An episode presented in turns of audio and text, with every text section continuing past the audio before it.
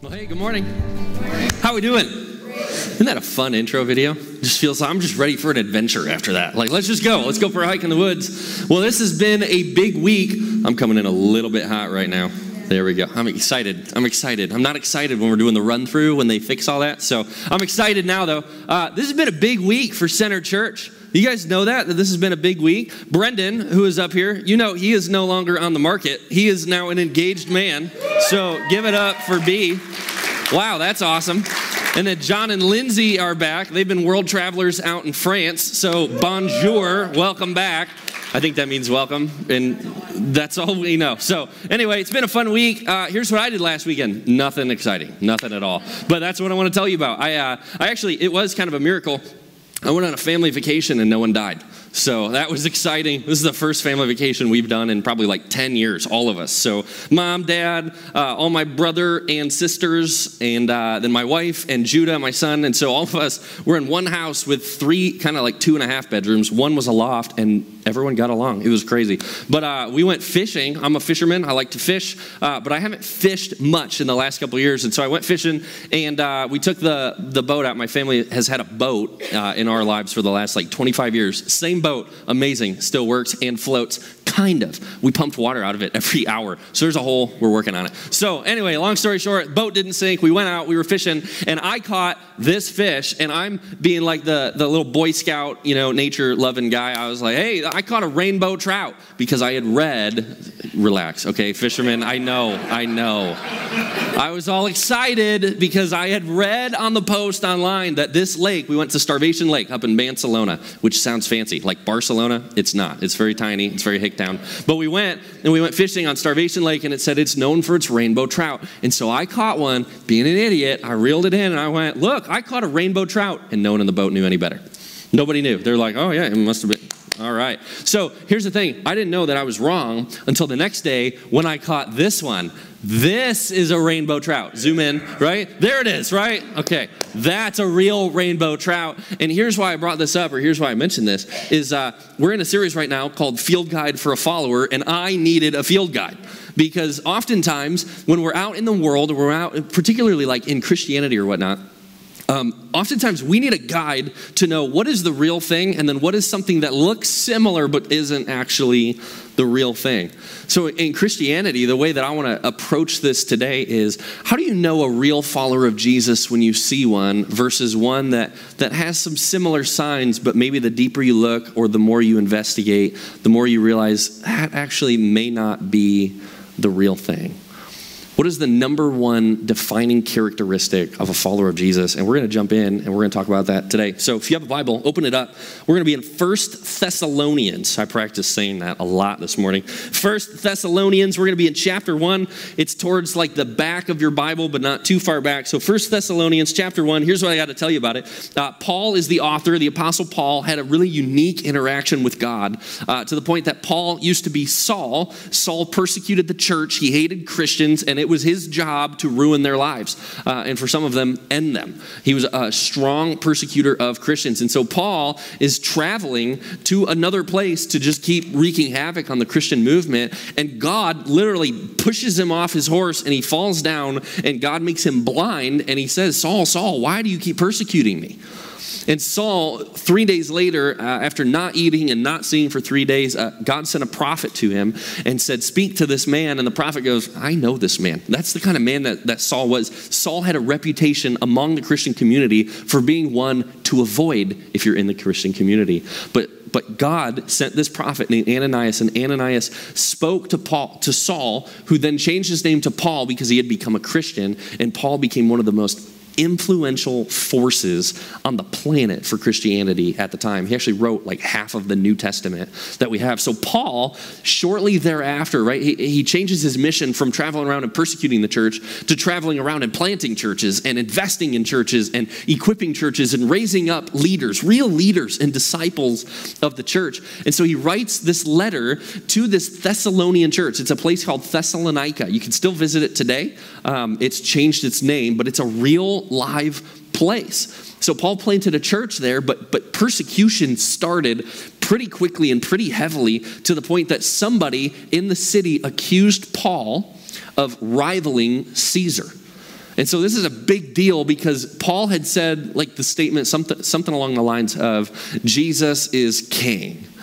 And if you're Caesar, that is a very threatening statement because this person has just identified somebody else as king. And so Caesar gets wind of it, and other people start causing a ruckus and getting angry. And the way that you solve things in this time is you just you eliminate the threat.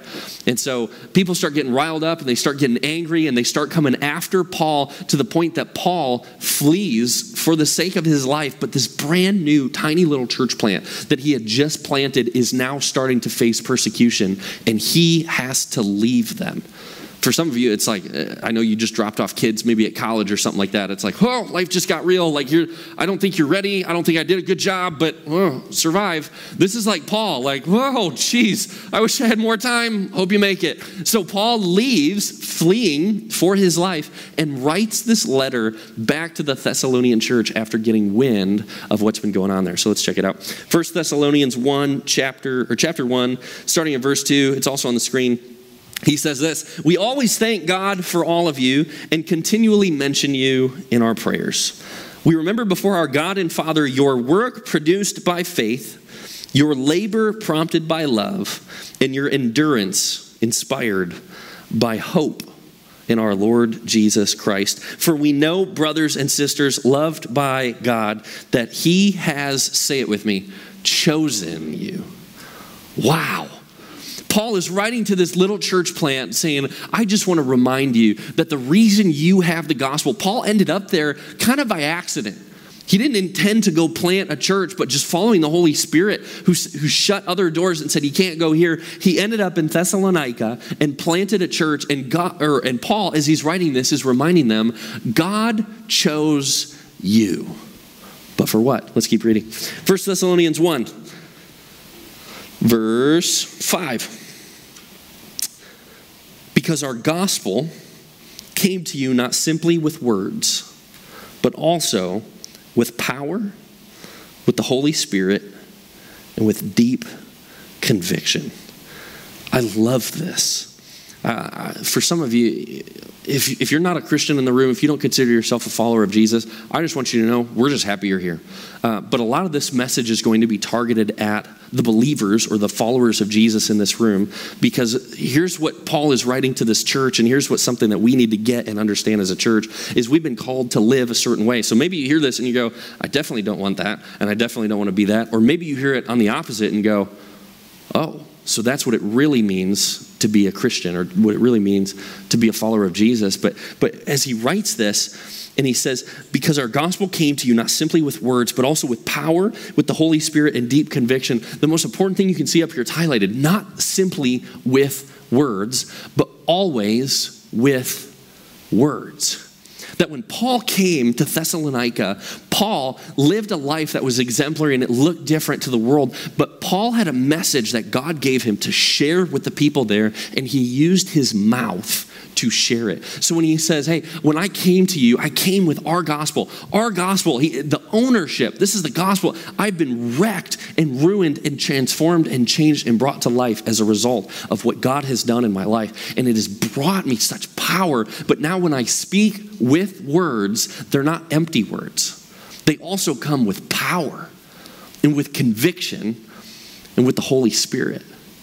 As I think back to even when I gave my life to the Lord, I still remember right where I was. I was at a conference, I was up in the balcony, and I felt like God was speaking right to me. And I went, I'm done fighting. I give it up. I'm going to follow you. And I remember the deep sense of conviction that I just went, This is real. This is so real. And I received the Holy Spirit, and it came with power. This is what Paul's talking about as he gives this message to the Thessalonians. But Let's keep reading. 1 Thessalonians 1, the second part of verse 5. He says, You know how we lived among you for whose sake? For your sake. You know how we lived among you. Notice, he said, not just with words that we came, but also how we lived among you, not for our sake, but for your sake that we lived and decided to live in a way that points to our Heavenly Father, that transmits a gospel message that is readily understood by the people around because it's also coupled with the Holy Spirit and with power and conviction and words. Wow. Let's keep reading. You became imitators of us and of the Lord. There's so many Christians and so many followers of Jesus that say, Don't follow me. I don't know what I'm doing. I'm just trying to figure it out. I follow Jesus. Just follow him. Paul says, No, no, no. I'm following Jesus. My life, I'm trying to imitate Jesus. So if you want just like, like double help, uh, look at Jesus and read about Jesus and, and look at his life that he lived, but you can also watch me because I'm trying to imitate him. So if you imitate me or you imitate Jesus, why don't you just imitate both of us because it looks kind of like the same thing? So, uh, how many, okay, imitators, how do I, um, when I was in fourth grade, we moved from central Illinois to Chicago, and I still remember this. And uh, new friends, new place, new people. Uh, but I met this guy named Nathaniel, and he goes by Nat which is just weird. It's like, do I, do I, put the G in front of your name or not? Like, you know, so I'm like, Nat Pearson, okay. And I remember we went to Nat's house and we we had dinner, and then he like did something, like he grabbed something, like kind of bloop, bloop, bloop, and he just started juggling and just put it down. And I was like, that was the coolest thing I've ever seen in my life. What is that? He's like, it's juggling. I was like, how do you do that? Because I, I, like picked him up and I was like, you know, and hit a lamp and I'm like, how do you do this? And he's like, well, like this. We spent the entire night in his bedroom as he's teaching me how to juggle. And I, I was just in the, I mean, in the mode, I'm going to get this. I'm going to master this to the point that I spent hours and hours and hours and hours. I would watch videos. Remember VHS? Those little plastic things that you could rewind yourself. So VHS, I would watch VHS and then TV and, I, and books and anything. I would just watch them going, I want to learn how to do this. I just, I was imitating Nat to the point that like a year later i did our school had a talent show. Whoop-de-doo this is what i did right? Judgment hold it. And uh, i did a song it's the worst song choice ever. My mom picked it. And uh, me and a buddy we went out and we were juggling together. We were doing these tricks and i could do different juggling i mean i can still i call it tennis. You're juggling and you just throw one over the top and back and forth. And i, I learned but i imitated nat and i also imitated the books, the VHS, the media, whatever I could get my hands on, because I wanted to understand, I wanted to become something that I wasn't, but that I could see it tangibly. Does that make sense? What Paul was saying to them is imitate me. Watch me as I'm juggling. Watch me as I preach. Watch me as I study God's word. Watch me as I pray. Watch me as I minister to people. Watch me as I live out what it means to be a disciple, and it will be another resource, another tool in your bag that you can understand this is what it looks like to be a follower of Jesus. So let's keep reading. 1 Thessalonians 1, verse 7. And so you became a model to all the believers in Macedonia and Achaia. This is so crazy. As they imitated Paul, even for just such a short time, and as they continued to imitate Jesus, who had only resurrected about 20 years earlier at the time. It's so cool. I mean, it's like right there in the mix. As they imitated, it wasn't just for their benefit, right? Because they lived for other people's sake. It wasn't just for their benefit, but it was actually for the benefit of the regions around them. That despite the persecution and suffering that this church was going through severely, they became this beacon of light in darkness that no one could deny in the cities and countries and regions around them. That they went, they are so different because their words match their actions, and both of them say the same message that is different than what our culture around us is telling us. This is crazy. They became imitators and therefore a model to all believers. The Lord's message rang out. I love this word rang out. It doesn't mean rang like doorbell, it means rang like echo. Like echo, echo, echo. echo. Is that a good echo? That's kind of cool. We could turn on the effects for the microphone. Echo. What Paul is saying is the way that you acted and the way that you lived and the way that you preached rang out. It echoed all over the place. And it just kept bouncing and bouncing and bouncing to the point that people kept hearing the same message over and over and over. Such a cool world, a cool word. Uh, not only in Macedonia and Achaia, get this, not even just there, your faith in God has become known, say it with me, everywhere. Wow, they didn't even have internet. Think about that that their faith in God became so visible and so well known that people all around knew they're different. Followers of Jesus. Therefore, we do not need to say anything about it. For they themselves report what kind of reception you gave us. And so important that they did this despite suffering. Paul did not have the American church in mind when he wrote this. Most of us don't go through suffering on a regular basis or at all because of our faith and somehow I think it's just ingrained. I'll just speak for me, but maybe you can relate to. But you feel like, uh, how could I have joy and suffering at the same time? They oppose each other. And what Paul is saying to this group is that it, it's, it's one of the paradoxes of the Christian faith that when you experience suffering, you experience a joy that's found nowhere else because it's for the gospel. And so they go hand in hand. And so this little church that Paul was scared to let go of but he had to. He had to leave for the bigger sake of the kingdom. And so he's fearful, right? There's your college student. Oh, survive. Hope I taught you how to cook and show up for class and don't do drugs. And you know, Paul's like, ah. And he leaves and, and he sees this severe persecution that just is swarming the church and they flourish. This is what Paul is talking about. He's saying you can find such joy because your, your message isn't just words, but it also came with power and conviction and the Holy Spirit. And the Holy Spirit, in the midst of suffering, brings joy. 1 Thessalonians 1, second part of 9. They tell how you turn to God from idols to serve the living and true God, and to wait for his Son from heaven whom he raised from the dead, Jesus, who rescues us from the coming wrath. I love this part. This is how he's like bringing it to a close. And he's saying, Remember, Jesus is coming back. And if I could say anything that you just hear today, I just I want you to hear this. Jesus is coming back. And when he comes back, it, if you're a believer, it's going to be the best day you've ever experienced in your life. I think many of us, again, just speaking personally, I think oftentimes it, sometimes that's scary to think about. It's scary to think about the chapter coming to a close, and it's scary, and you go, I hope I'm ready, and I, I hope I have a, the relationship with Him, and I, I just want to give you peace in this too, that a relationship in Jesus is where life is found, where freedom is found. And so, if you have that relationship with Jesus, when He comes back, it will be the most glorious day of eternity. It'll be amazing. And Paul is saying, hey, in the midst of your suffering, in the midst of the chaos and the sickness and the brokenness and the death that's surrounding you, I want you to keep your eyes on something so much greater, and that's Jesus is coming back. And when he comes back, death goes away, and sin goes away, and pain goes away, and every sort of brokenness in the world that we know is normal vanishes.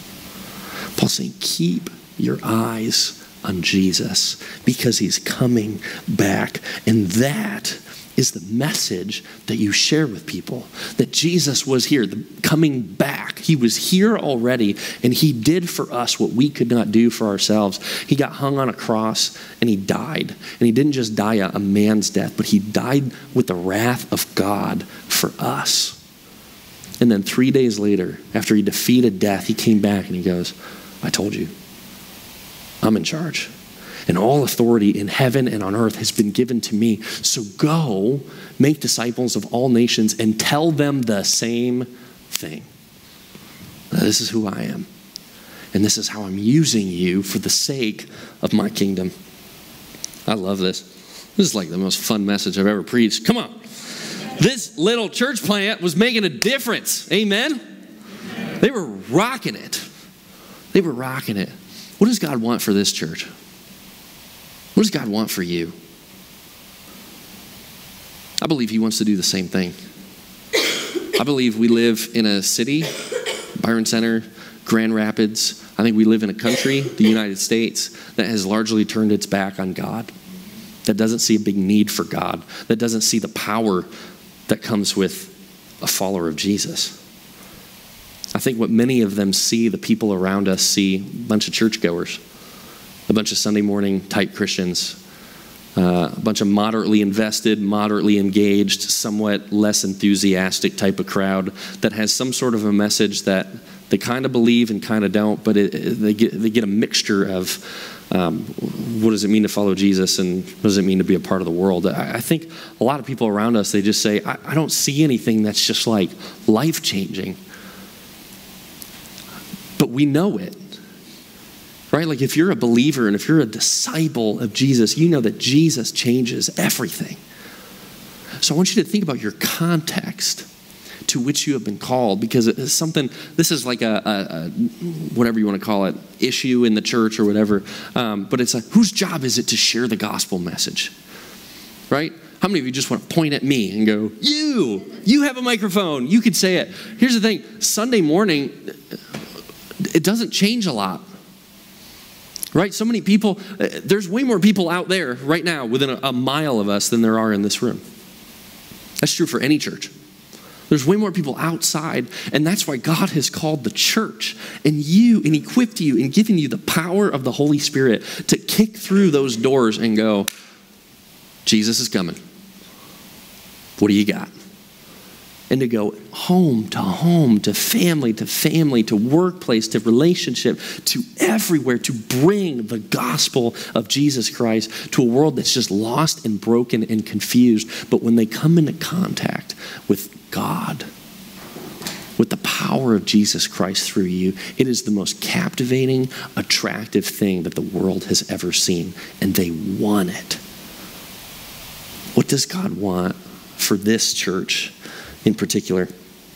I love this. Followers of Jesus don't just speak a different message, they live a different message for the sake of lost people around them. What does that look like? Um, I didn't tell them I'm doing this, but I get to do this. Um, John and Brendan and Anya, I mean, you guys just have such a stacked team here. Do you realize that? And uh, John, in particular, just over the last probably a year or so, has really become like a close brother of mine. And uh, love the guy. I'd do anything for him. And here's the thing about John that I get to say because John will never say up here on stage, just because this is the kind of guy that he is. John understands what it looks like to live a life that's focused on the sake of people around him, for the sake of the gospel. He gets it. I mean, I, I, get updates and I get to hear even from him during the week and when we meet and, and just see him out. I mean, Byron Days, the way that he's really connecting with the city and officials here and say, we just want to be the church. We'll, we'll do any job. You give us any job. We're not above anything. Whatever it is, we want to represent our church. And so he goes out and he lives a life that is different for the sake of people around him who do not have a relationship with him. I watch him running. Uh, he just told me they went running in like the Swiss Alps on vacation. That sounds horrible to me. Can I just acknowledge that? That sounds horrible. Horrible. I'm like, that's why I drive, okay? I don't care what it is. I'm dri- I'm not running in the Swiss Alps. And uh, he's like, there's lower oxygen. Most people can't do that. I'm like, that's, I can't do that. So, but, but he runs and he connects with other people who are a little twanged in the mind out here who just run, run, run, run, run. And uh, he builds relationships with them. But like on the grounds of people and shared interest and running, never as like a, a pastor card I mean, if I can say one thing to you, because uh, here's like the big push shove in Christianity. So many of you want the pastor to be out in the community and sharing the gospel. And what the pastor wants more than anything is you to be out in the community sharing the gospel. You have an advantage that pastors do not have. I watch it every time I share with someone or they ask me, I try not to share it. They ask me, What do I do for a living? Non Christians. What, what do you do for work? As soon as I say I'm a pastor or I work for a church, everything about the conversation changes. They shut down. They stop talking, walls fly up, and they don't say a thing. And I just go, Argh! like I just need to come up with a better answer. Like I just work for a nonprofit. We're focused on the community, and we we have a mission we believe in, right? And they go, oh, cool. But as soon as I say church or pastor, they go, ah. I've watched your pastor, John, build relationships and build bridges with people on the basis of things that are normal. And there's power to that. That's something you have. You know, one of the best compliments that you could ever receive from people who aren't followers of Jesus is this You're not like other Christians I've met before. How awesome is that? That's a compliment that I just want to encourage you to strive for as a follower of Jesus. If you're not a follower of Jesus, not a Christian, this would be a great spot for you to say, Amen. I agree, but I'm not going to, obviously. So, just want to point that out to you that you just have such a gift of a pastor and of a staff here that understands this is what it looks like to live a life for the sake of others in our community, driven and empowered and equipped by the gospel message. What a gift. What a gift. But also, what a model to imitate.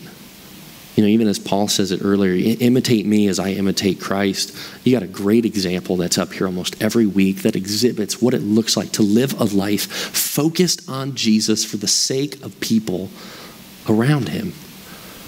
It's not hard, but it's life changing. I just want to encourage you to do that. I want to read this. John stole this earlier today. Philippians 2. Thanks, John. Holy Spirit credit on that one. Philippians 2, verse 5. Followers of Jesus embody the message of the gospel and they share it. And so I want to read this together. Philippians 2, verse 5 goes like this In your relationships with one another, have the same mindset as who? Jesus have the same mindset. Who, being in very nature God, did not consider equality with God something to be used to his own advantage. Things that you've been gifted with. Do you realize that most of you are in jobs or careers or professions in which you've been given gifts by the Holy Spirit to build up the kingdom that also work in the secular world? You've been given, if you're like, I'm just awesome at accounting, that's a spiritual gift. You can use that for the sake of the kingdom and for, for getting in with people who aren't followers of Jesus, that think like you and that are in environments that you are, you've been given gifts to be in the environment that you are in. Leverage that. Just like Jesus did. Let's keep reading them. Who, being in very nature God, did not consider equality with God something to be used to his own advantage. Don't use your gifts to your own advantage, rather, for the sake of other people. Rather, he made himself nothing by taking the very nature of a servant. Being made in human likeness, he became like us for our sake. There are so many ways that you can become like the people around you for their sake without ever compromising this. And being found in appearance as a man, he humbled himself by becoming obedient to death, even death on a cross. Can you just imagine something with me for one second? Imagine what the story of Jesus would be if Jesus had never shared the gospel and never used words, but just lived an extraordinarily outsider focused life. Can you imagine that for a second?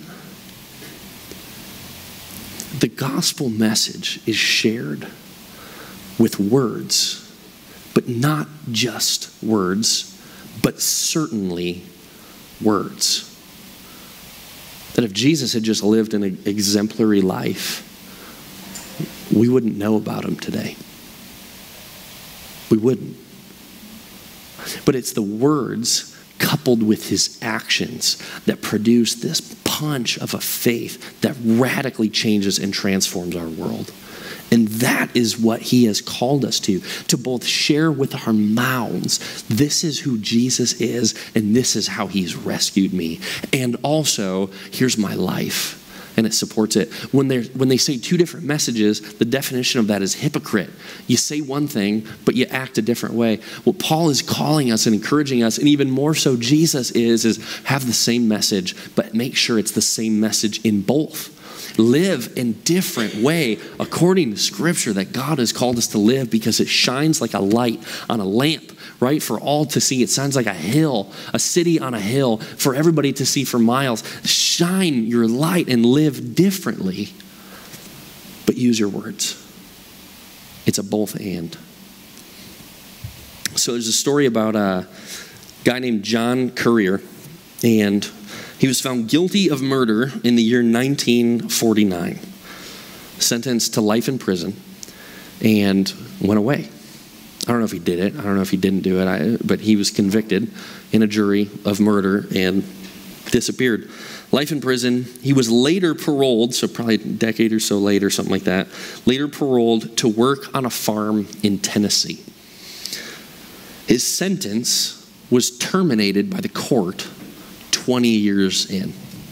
So, after 20 years, whether it was new evidence or whether it was just the parole or behavior or whatever it was, they had deemed John a free man.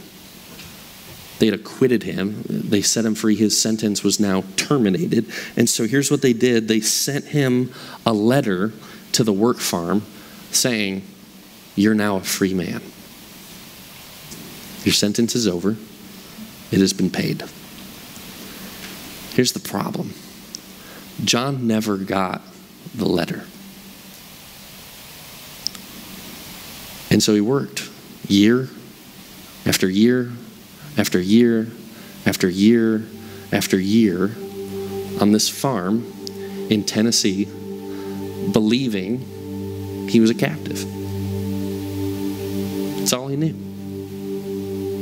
And 10 years went by with a sentence that was terminated, but a life that was in bondage. And a parole officer found out got a copy of the letter, and went to the address of the farm. And he showed up and he said, I'm looking for John. And they pointed way out in the field. And he walks out to John. He says, John, I'm a parole officer with the state. And I'm here to tell you, you're free.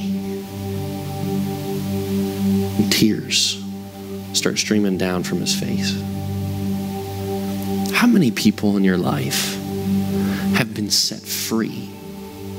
That the cost has been paid through Jesus, that are living in bondage and totally unaware. This is why we've been called to share the greatest message ever given that you've been set free. That, yeah, you had a sentence Yes, sin caused brokenness. Yes, sin sin ruined major parts of your marriage, relationships, body, life. But it's been paid for. You're no longer a captive. You're no longer a slave. You've now been set free. I shared this with you last time I was here. Um, when we moved into our house two and a half years ago, I just, there's been a couple times in my life that I felt like I've been somewhere specifically for someone else.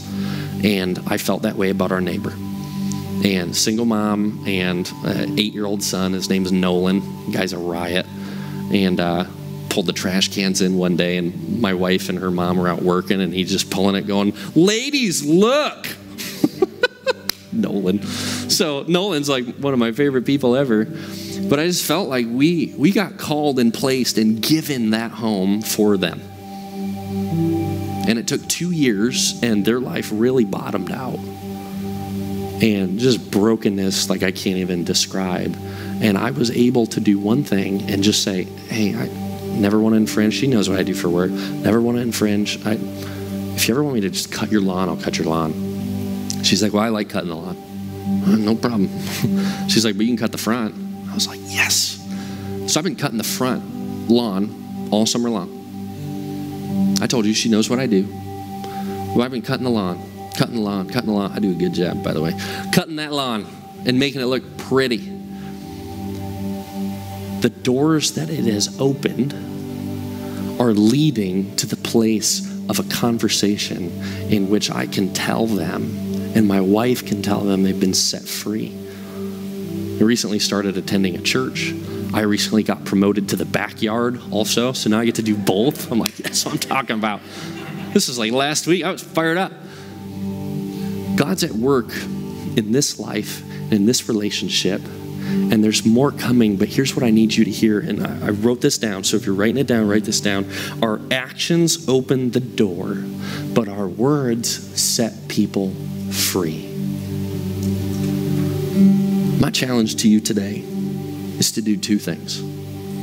One, figure out how you can tangibly share the gospel with someone in your life right now using your words Not this week, not this month, not this year, because you're never going to do it. Today. Who in your life just needs the gospel? A phone call or a text message that just says, I've just been thinking about you and praying for you, and I just, I don't even know what I'm doing or how to do this, but I, I just want to make sure. Do you know that Jesus loves you? And then here's number two Who do you need to share the gospel with this week with your actions? Who is it? Who do you need to just bless? so that your actions match your words, that it preaches your gospel, your story, your message of a life saving grace relationship with Jesus. God, we just come before you now. We're just grateful for who you are, grateful for the sacrifice that you gave for us. That you sent Jesus for our sake, and you, you sent him as a model for us to look at and to follow and be saved by, but also to imitate. God, I just pray for this church right now that you would just activate them in the community that you would activate them at schools, you would activate them in the hospitals and at the doctor's office and the dentist's office and, and all over, God, in business and in sales and in uh, everything, God, everything, every place that you have called this group of people, I just pray that you would activate them and that you would bring, right now, Father, I pray that you bring somebody to their mind, that they need to share the gospel with their words right now to set them free. God, I pray for those in this room right now that maybe aren't followers of you, that aren't Jesus followers, they're not disciples. And I just pray, Father, that you would work through your Holy Spirit so that they might understand the power and the conviction that comes with your Holy Spirit. God, you've called this church to great things. You've sent it with a message to set people free. And I pray, Father, that, you, that your servants today, that your disciples, your followers would walk out of this building with a fire and an intensity and a passion for sharing the message that we have not just received, but also been tasked with giving. We love you. We pray this in Jesus' name. Amen.